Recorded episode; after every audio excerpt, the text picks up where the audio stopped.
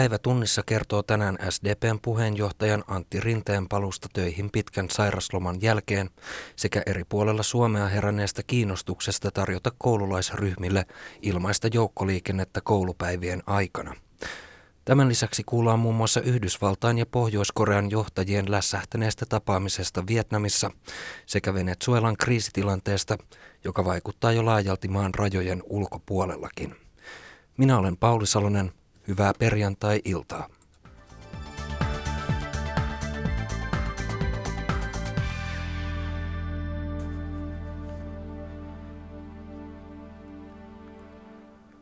SDPn puheenjohtaja Antti Rinne palasi tänään töihin pitkältä sairauslomaltaan. Hän oli tänä aamuna eduskunnassa toimittaja Antti Pilkkeen haastateltavana. Antti Rinne, teillä on tosiaan takana nyt rankka parin kuukauden sairasloma, niin nyt heti ensin täytyy kysyä, että miten voit?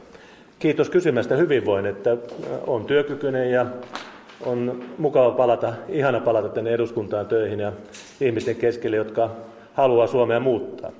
Kysytään nyt ensin vielä sairaslomasta ja sairastumisesta. Että kertokaa lyhyesti vielä suomalaiset, mitä teillä oikein tapahtuu?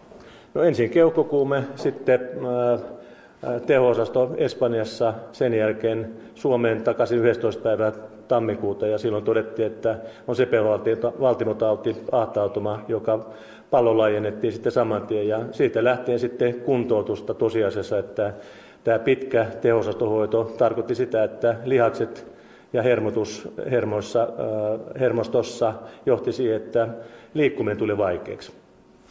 No nyt tilanne on se, että Demarit johtaa kannatuskyselyitä ja niiden perusteella te olisitte siis Suomen seuraava pääministeri, se on mahdollista. Niin mitä te vastaatte suomalaiset, että pystyttekö hoitamaan pääministerin tehtävää tällaisen rääkin jälkeen?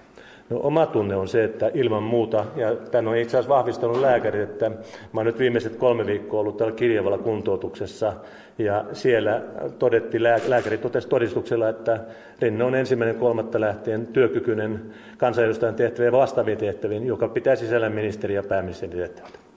No, kuinka paha hetki oli se, että suuremman oppositiopuolen puheenjohtaja olette poissa pelistä just vaalien alla, niin oletteko jäänyt syrjään?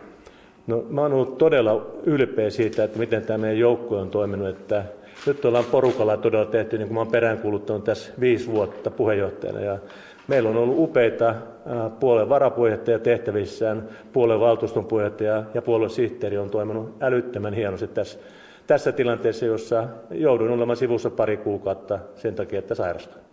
Kävikö missään vaiheessa mielessä, kun sairastut ja vakavasti, että jättäisitte vaalit väliin? No ei kyllä ole käynyt mielessä, että kova palo on vaikuttaa suomalaisen yhteiskunnan tehdä sitä muutosta 14.4. lähtien tästä eteenpäin. No se pitää nyt kysyä, että kun julkisuudessa on ihmettely, että miksi ei SDP kertonut kaikkia tietoja ja vakavasta sairastumisesta, niin miten vastaatte tähän? No ihan kaikki tietoja ei ole ollut koko ajan edes olemassa, että niin kuin todettu, että tuolla Espanjassa ei todettu sydämeen liittyviä asioita. Sydänpussin tulehdusta arveltiin siellä. Se on selvinnyt vasta Suomessa, että on tämä sepelvaltimotauti ja täällä tehtiin varjoainekuvaus ja pallolaajennus sen jälkeen, että nämä on vaiheittain tullut esille. No on, onko tämä äkkipysäys muuttanut teidän suhtautumista politiikkaan tai työhön? No sanoisin näin, että äh, ihmisen, tässä on kaksi ulottuvuutta ainakin. Ensimmäinen ulottuvuus tämä inhimillinen ulottuvuus ja kyllä tässä on niin kuin tajunnut sen, että ihmisen elämä on rajallinen, että koska tahansa, kenelle tahansa voi tapahtua mitä vaan, että meistä ei kukaan tiedä seuraavan tunnin tilannetta eteenpäin. Se tietenkin äh, pistää miettimään, että elämän pitää elää täysillä aina. Toinen ulottuvuus on tämä hyvinvointivaltion tulevaisuus, että kyllä mulla tämä suomalainen terveys, terveydenhuolto ja itse asiassa myös sosiaalihuolto on vahvistunut käsitys siitä, että meidän pitää lisätä resursseja sinne, mistä resursseja puuttuu, hyvää johtamista. Ne on keskeisiä elementtejä tähän sosiaali- ja terveyspalveluiden uudistamiseen, ei se, että altistetaan markkinoille entistä enemmän. No, tasavallan presidentti julkistaa säännöllisin väliajoin lääkärilausunut terveydentilasta, mutta pääministeriltä tai pääministerin ehdokkailta ei tällaista vastaavaa edellytetä, vaikka se on ehkä raskain työtehtävä, niin olisitteko valmis kertomaan terveydentilastanne? No nythän tämä on tullut kerrottua aika juurta jaksain viimeisten viikkojen aikana, että mikä mun terveydentila on. Ei mulla mitään sitä vastaa, että pääministeri ehdokkaat, pääministeri kandidaatit ja pääministeri kertoo terveydentilasta, että taidan olla tällä hetkellä ainoa pääministeriehdokas, joka on kertonut terveydentilasta hyvin seikkaperäisesti. Kysytään vielä siitä, että nyt kun palaatte takaisin työmaalle ja tässä kohta nähdään demarit juo paluukahvit teidän töihin paluunne johdosta, niin tota, tote, nyt kun palaatte politiikkaan, niin te esimerkiksi Iltalehden haastattelussa seuraavasta hallituspohjasta, että ette ottaisi keskustaa tai nykykokoomusta demareiden hallituskumppaniksi. Perussuomalaiset on suljettu jo aikaisemmin, niin uneksitteko te, että demarit olisi yksi hallituksessa vai mistä on kysymys?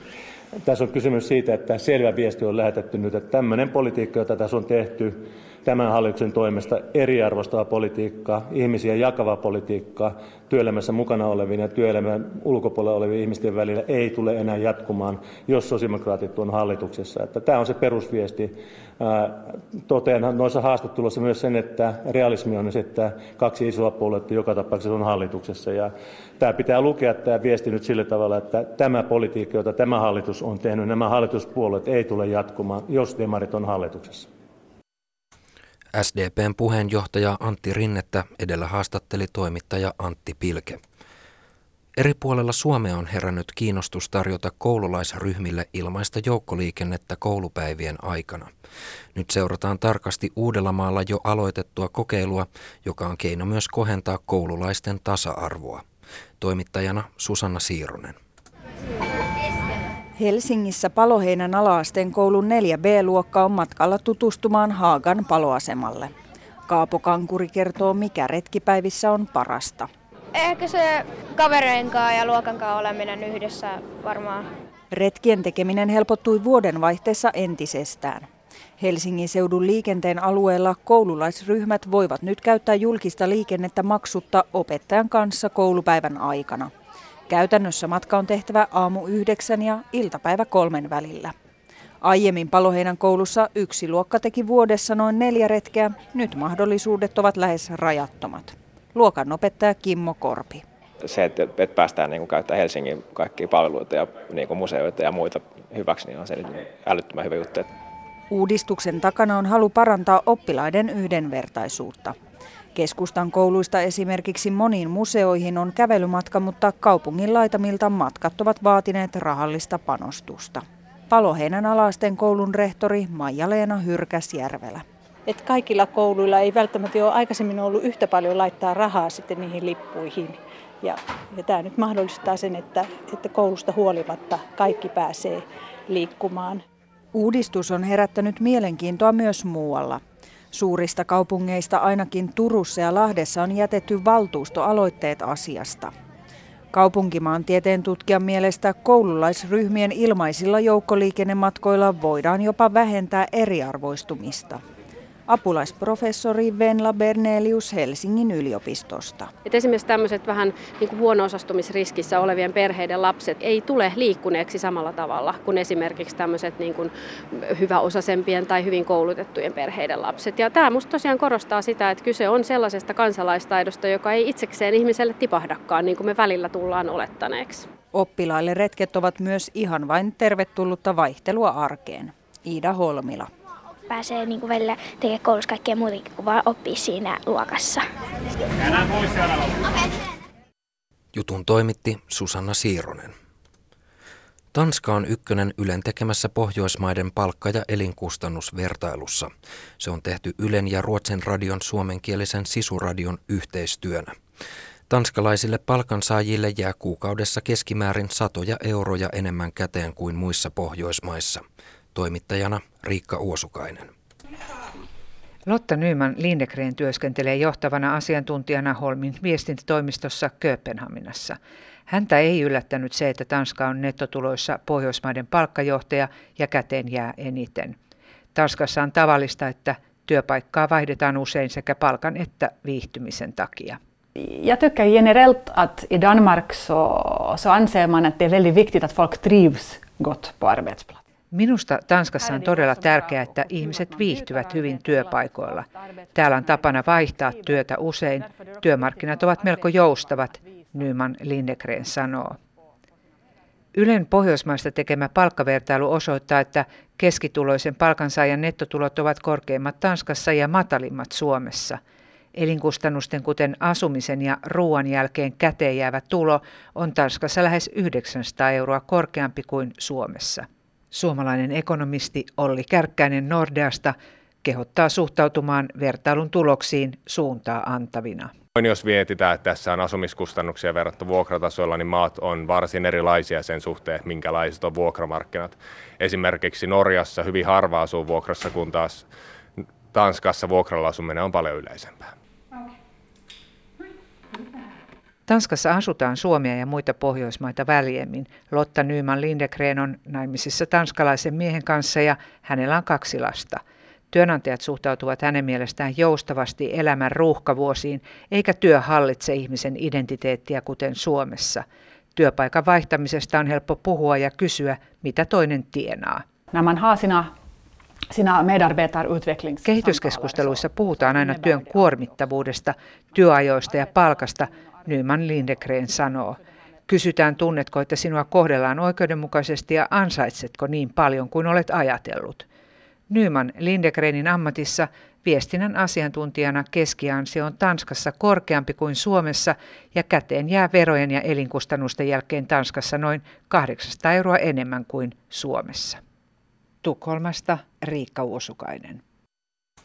Yhdysvaltain ja Pohjois-Korean johtajien neuvotteluihin Vietnamissa oli ladattu suuria odotuksia, mutta tapaaminen kuitenkin lässähti.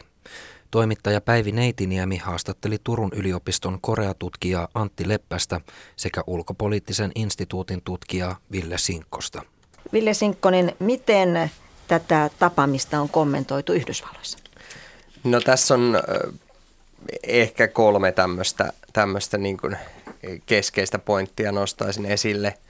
Yksi on, että on pyöritelty tätä ylhäältä alaspäin diplomatian ongelmia, tätä trumpilaisen ulkopoliittisen modus operandin, ongelmia.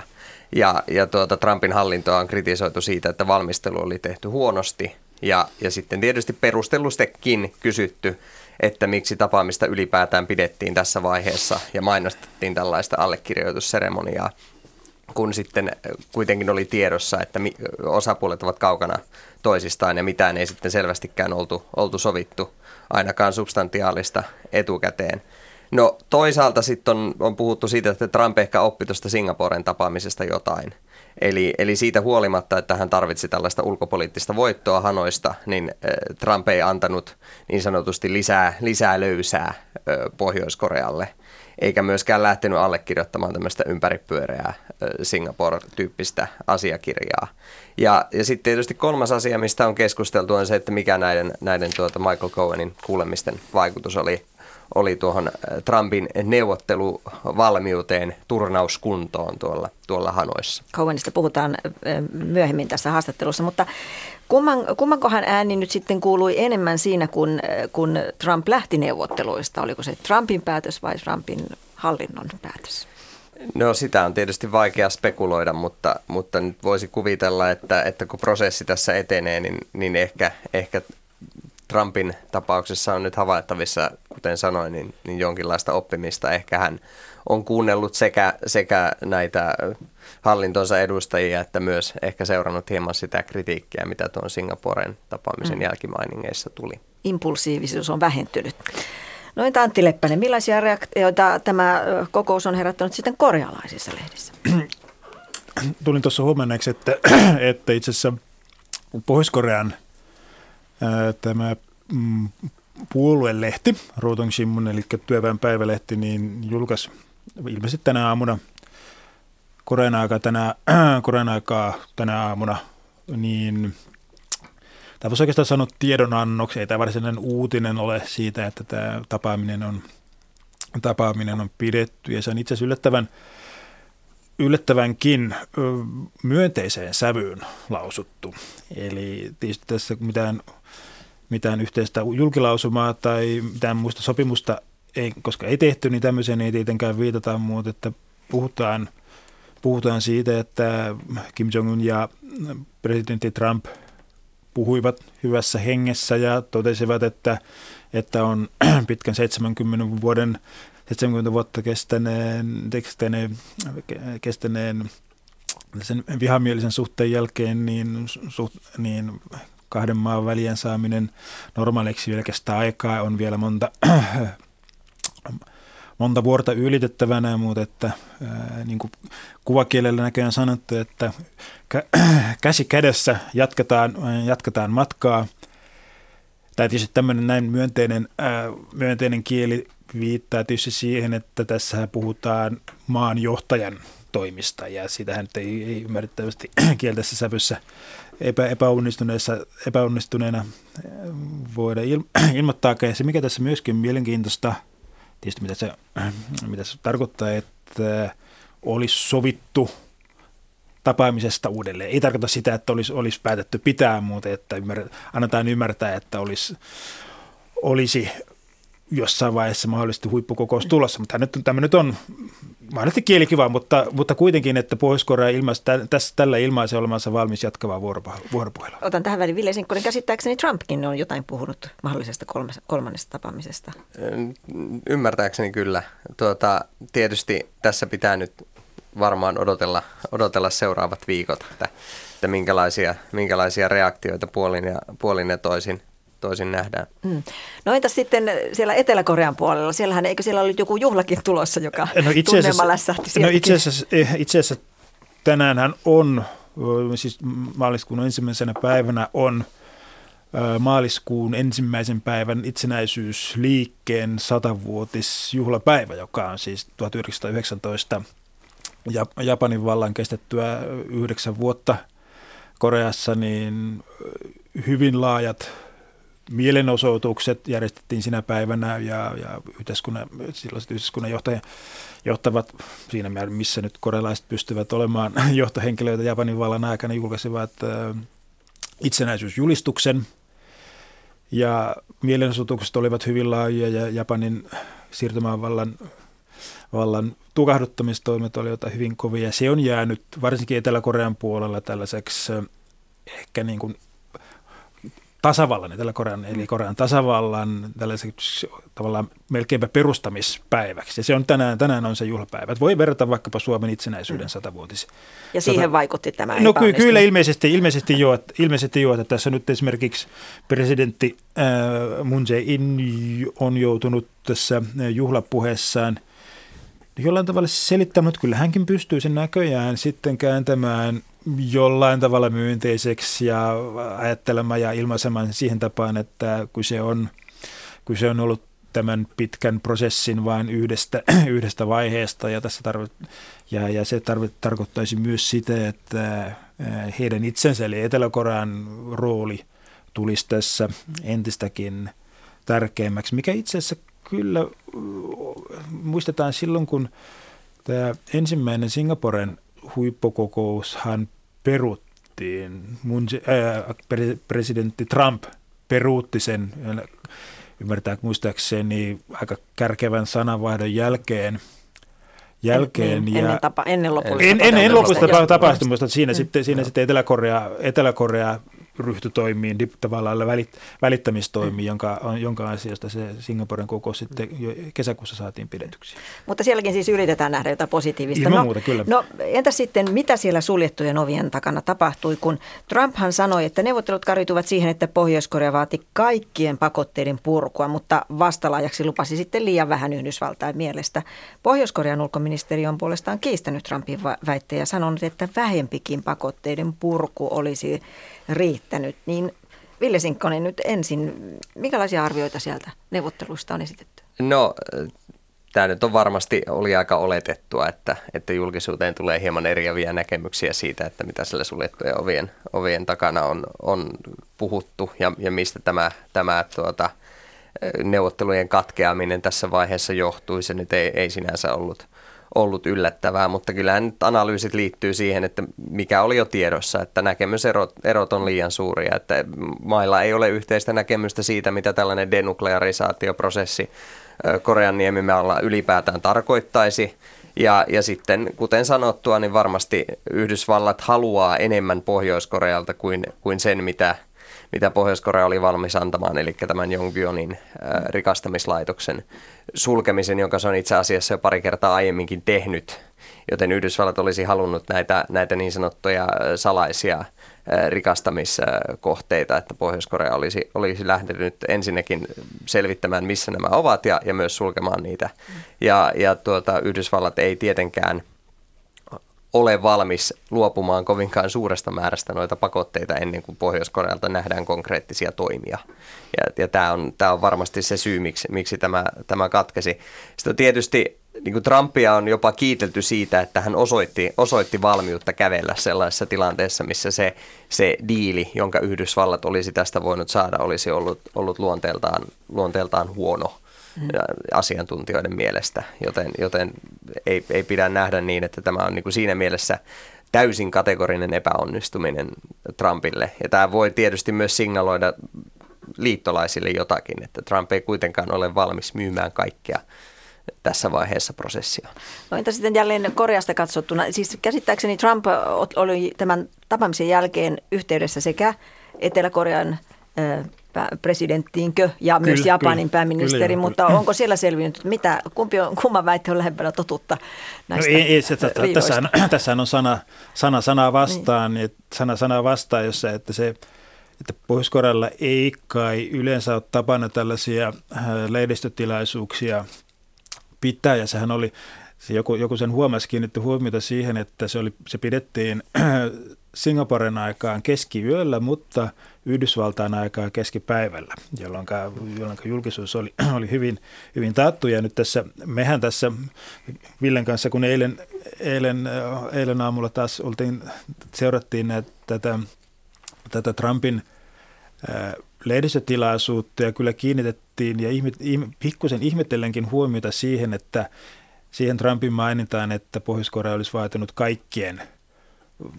pakotteiden kumoamista ja, ja muistaakseni taisin itse kommentoida, että mitenkään tässä nyt näin, että, olla, että kuinka, kuinka nämä osapuolet voivat tulla neuvottelupöytään ja näinkin, näinkin tavallaan dramaattisten ja, ja ehdottomien vaatimusten kanssa. Ja sitten ja, ja sitä ajatellen, niin, niin Pohjois-Korean oma kanta, minkä heidän ulkoministerinsä ilmaisi, niin tuntuu – siinä oikeastaan, tuntuu oikeastaan uskoma, uskottavammalta se, että, että tavallaan tässä olisi ollut se, se tavallaan Pohjois-Korean tarjous sen Jongbyonin laitoksen, ymmärtääkseni se oli kyse ihan täydestä lakkauttamisesta sitten ja näiden tiettyjen, oliko se vuodesta, vuoden 2016, 2016 sen jälkeen asetettujen pakotteiden purkamisesta, jotka Pohjois-Korea mukaan viitas nyt en itse asiassa tähän en edes ehtinyt katsoa, miten, mitkä, mitä ne pakotteet tarkemmin ovat, mutta että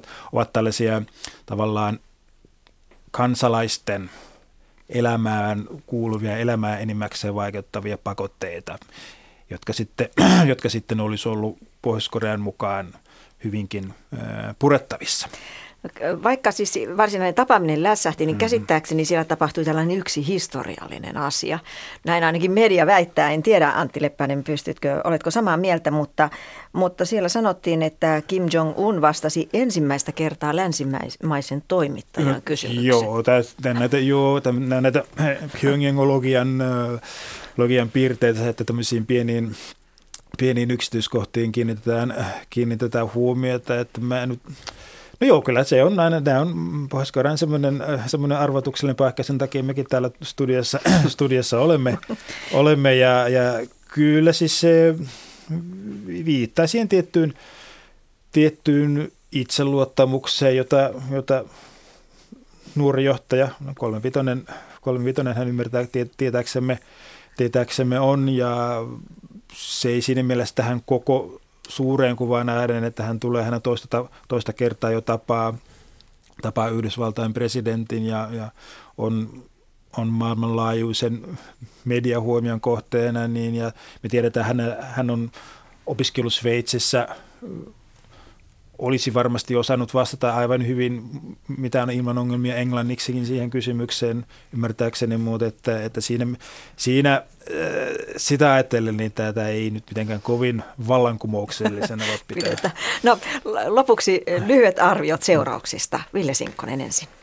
No Trump ja Pompeo oli aika optimistisia tuossa, tuossa lehdistötilaisuudessa tämän prosessin, prosessin jatkuvuuden suhteen, mutta et nyt, on, nyt on tultu jonkunlaiseen taitepisteeseen ja, ja jäädään odottamaan sitä, että millä tasoilla tätä, tätä prosessia lähdetään viemään eteenpäin. Et tuliko tästä nyt, nyt tällainen jonkinlainen muutos myös tähän Trumpin hallinnon ulkopoliittiseen toimintamalliin, mitä tulee, mitä tulee Pohjois-Koreaan, että, että loppuuko tämä tällainen spektaakkeli, diplomaattinen, bilateraalinen, tämmöistä transaktionalismia korostava, korostava logiikka ja, ja siirrytäänkö sitten enemmän tämmöiseen virkamiestason neuvotteluun, valmisteluun ja se jää nähtäväksi. Tässä on, tässä on vielä niin paljon avoimia kysymyksiä ja pallot on eräällä tavalla heitetty ilmaan ja nyt katsotaan, että missä järjestyksessä ne otetaan kiinni. Mutta jännityksen lisääntymiseen ei uskota kuitenkaan vai? No se on vielä tässä vaiheessa ehkä, ehkä aikaista sanoa, että eihän, eihän kummaltakaan osapuolelta tullut, tullut mitenkään äh, retorisesti kovia lausuntoja tässä, tässä jälkimainingeissa. Eli, eli selvästi niin kuin yritetään tuoda esille sitä, sitä optimismia tämän prosessin jatkumisesta.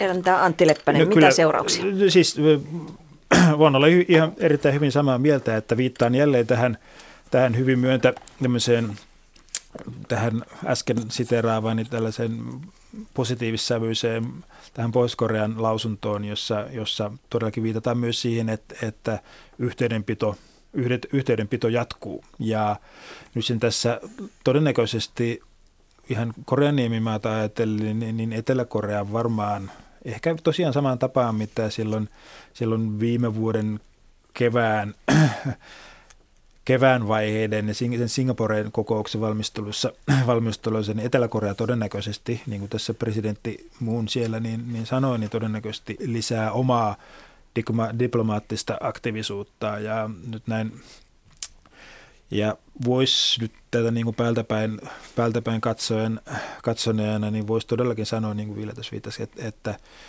tähän tavallaan tällaiseen diplomaattiseen arkityöhön – palaaminen todennäköisesti saisi tämän prosessin jatkumaan ihan toisella tavalla, mitä, mitä tällainen spektaakkelidiplomaattia, mitä nyt tässä, tässä eilen nähtiin. Turun yliopiston koreatutkija Antti Leppästä sekä ulkopoliittisen instituutin tutkija Ville Sinkkosta edellä haastatteli toimittaja Päivi Neitiniemi. YK on mukaan jo lähes kolme ja puoli miljoonaa venezuelalaista on painut kotimaansa yhä pahenevaa sekasortoa. Liikehdintä presidentti Maduroa vastaan ja ulkovaltojen tukimaan oppositiolle antavat kuitenkin monille uutta toivoa kotiin paluusta. Toimittaja Erkka Mikkonen tapasi Buenos Airesissa asuvan venezuelalaisperheen. Reilu vuosi sitten venezuelalainen Betania Stanley teki yhden elämänsä vaikeimmista päätöksistä ja pakeni Argentiinaan romahduksen partaalla olevasta kotimaastaan. Minulla oli hyvä talo ja työ, mutta tärkein eli vapaus puuttui. En pystynyt liikkumaan vapaasti, en voinut käydä edes ruokakaupassa ilman miestäni. Stanley kertoo kokemastaan turvattomuuden tunteesta. Perheen aikuiset lapset olivat lähteneet hyperinflaation sekä ruoka- ja elintarvikepulan piinaamasta maasta jo aiemmin. Isä on jäänyt Venezuelaan vartioimaan kotitaloa. YK on mukaan kolmessa vuodessa noin 10 prosenttia Venezuelan väestöstä eli yli kolme miljoonaa ihmistä on jättänyt kotimaansa. Argentiinassa heistä asuu noin 130 000. Viimeisten viikkojen aikana Venezuelan tapaan myös Argentiinassa on nähty presidentti Nicolas Maduroa vastustavia mielenosoituksia. Opposition väliaikaiseksi presidentiksi julistautunut Juan Guaido on antanut toivoa tilanteen ratkaisemiseksi, kertoo perheen 28-vuotias poika Andres Núñez. Tuntuu todella siltä, että voimme päästä diktatuurista ja saada demokraattisen hallinnon. Nunjes sanoo. Perheen äiti kuitenkin muistuttaa, että tie on vasta alussa. Meidän tulee kypsyä tähän prosessiin. Chavismo-ideologiaa ei kitketä helposti ilman jälkitauteja, Betania Stanley sanoo. Muutto takaisin Venezuelaan tuntuukin tässä perheessä vielä hyvin kaukaiselta unelmalta. Buenos Airesista Erkka Mikkonen. Vajan 200 miljoonan asukkaan Pakistanissa ollaan kiinnostuneita suomalaisesta koulutusosaamisesta. Erityisesti ammattikoulutuksen laatua ja määrää halutaan lisätä. Toimittajana Irja Tuomaala. No, I'm from Kashmir, Azad Kashmir. Long way from home. Uh, three years almost. Radiologian opiskelija Humassa Sadi on kotoisin kiistelystä Kasmirista. Opintoja on takana kaksi vuotta. Uusimmasta Pakistanin ja Intian välikohtauksesta ei helmikuun alussa tätä haastattelua tehtäessä ollut tietoa. Humasan harjoittelupaikka on yksityinen moderni Sifa-sairaala, jollaista kotiseudulla Kasmirissa ei vielä ole. Rajusti kasvavan väestön maassa ollaan pikkuhiljaa havahtumassa siihen, että varjoon jäänyttä ammattikoulutusta on lisättävä. Neuvoja tähän käytiin hakemassa alkuvuodesta Turusta ja Helsingistä. Sifa-sairaalan johtaja Mansud Kasi. Of course, one was the snow and cold, but people were really warm inside. We really appreciated that. Lunta oli paljon, mutta ihmiset olivat lämpimiä ja auttavaisia. Osaamista haluttiin jakaa. Yhteistyötä viritellään muun muassa Turun ammattiinstituutin ja ammattikorkeakoulun ja yliopistojen kanssa. Monen haasteen Pakistanissa alkeisopetukseenkaan ei ole paikoin riittänyt rahaa. Noin 40 prosenttia on lukutaidottomia. Muutosta tuntuu olevan kuitenkin keväisessä ilmassa. Maa näyttää olevan avautumassa edeltäjiään nykyaikaisempana pidetyn pääministeri Imran Khanin johdolla. Parents were encouraging their children to go for that direction. But now industry is opening up, more opportunities are coming up. Sifa-sairaalan johtaja Mansud Kasi selvittää, että aiemmin vanhemmat rohkaisivat lapsiaan akateemiselle puolelle. Nyt kun markkinat avautuvat ja työpaikkoja tulee, myös ammattikoulutus kiinnostaa. Suomessa voitaisiin oppia Pakistanilta terveydenhuollon alalla ainakin yksi asia – kun potilaat valittelevat täällä yksinäisyyttä, vierailijoita riittää Pakistanista vuoteiden äärelle ruuhkaksi asti. Erja Tuomala, Islamabad.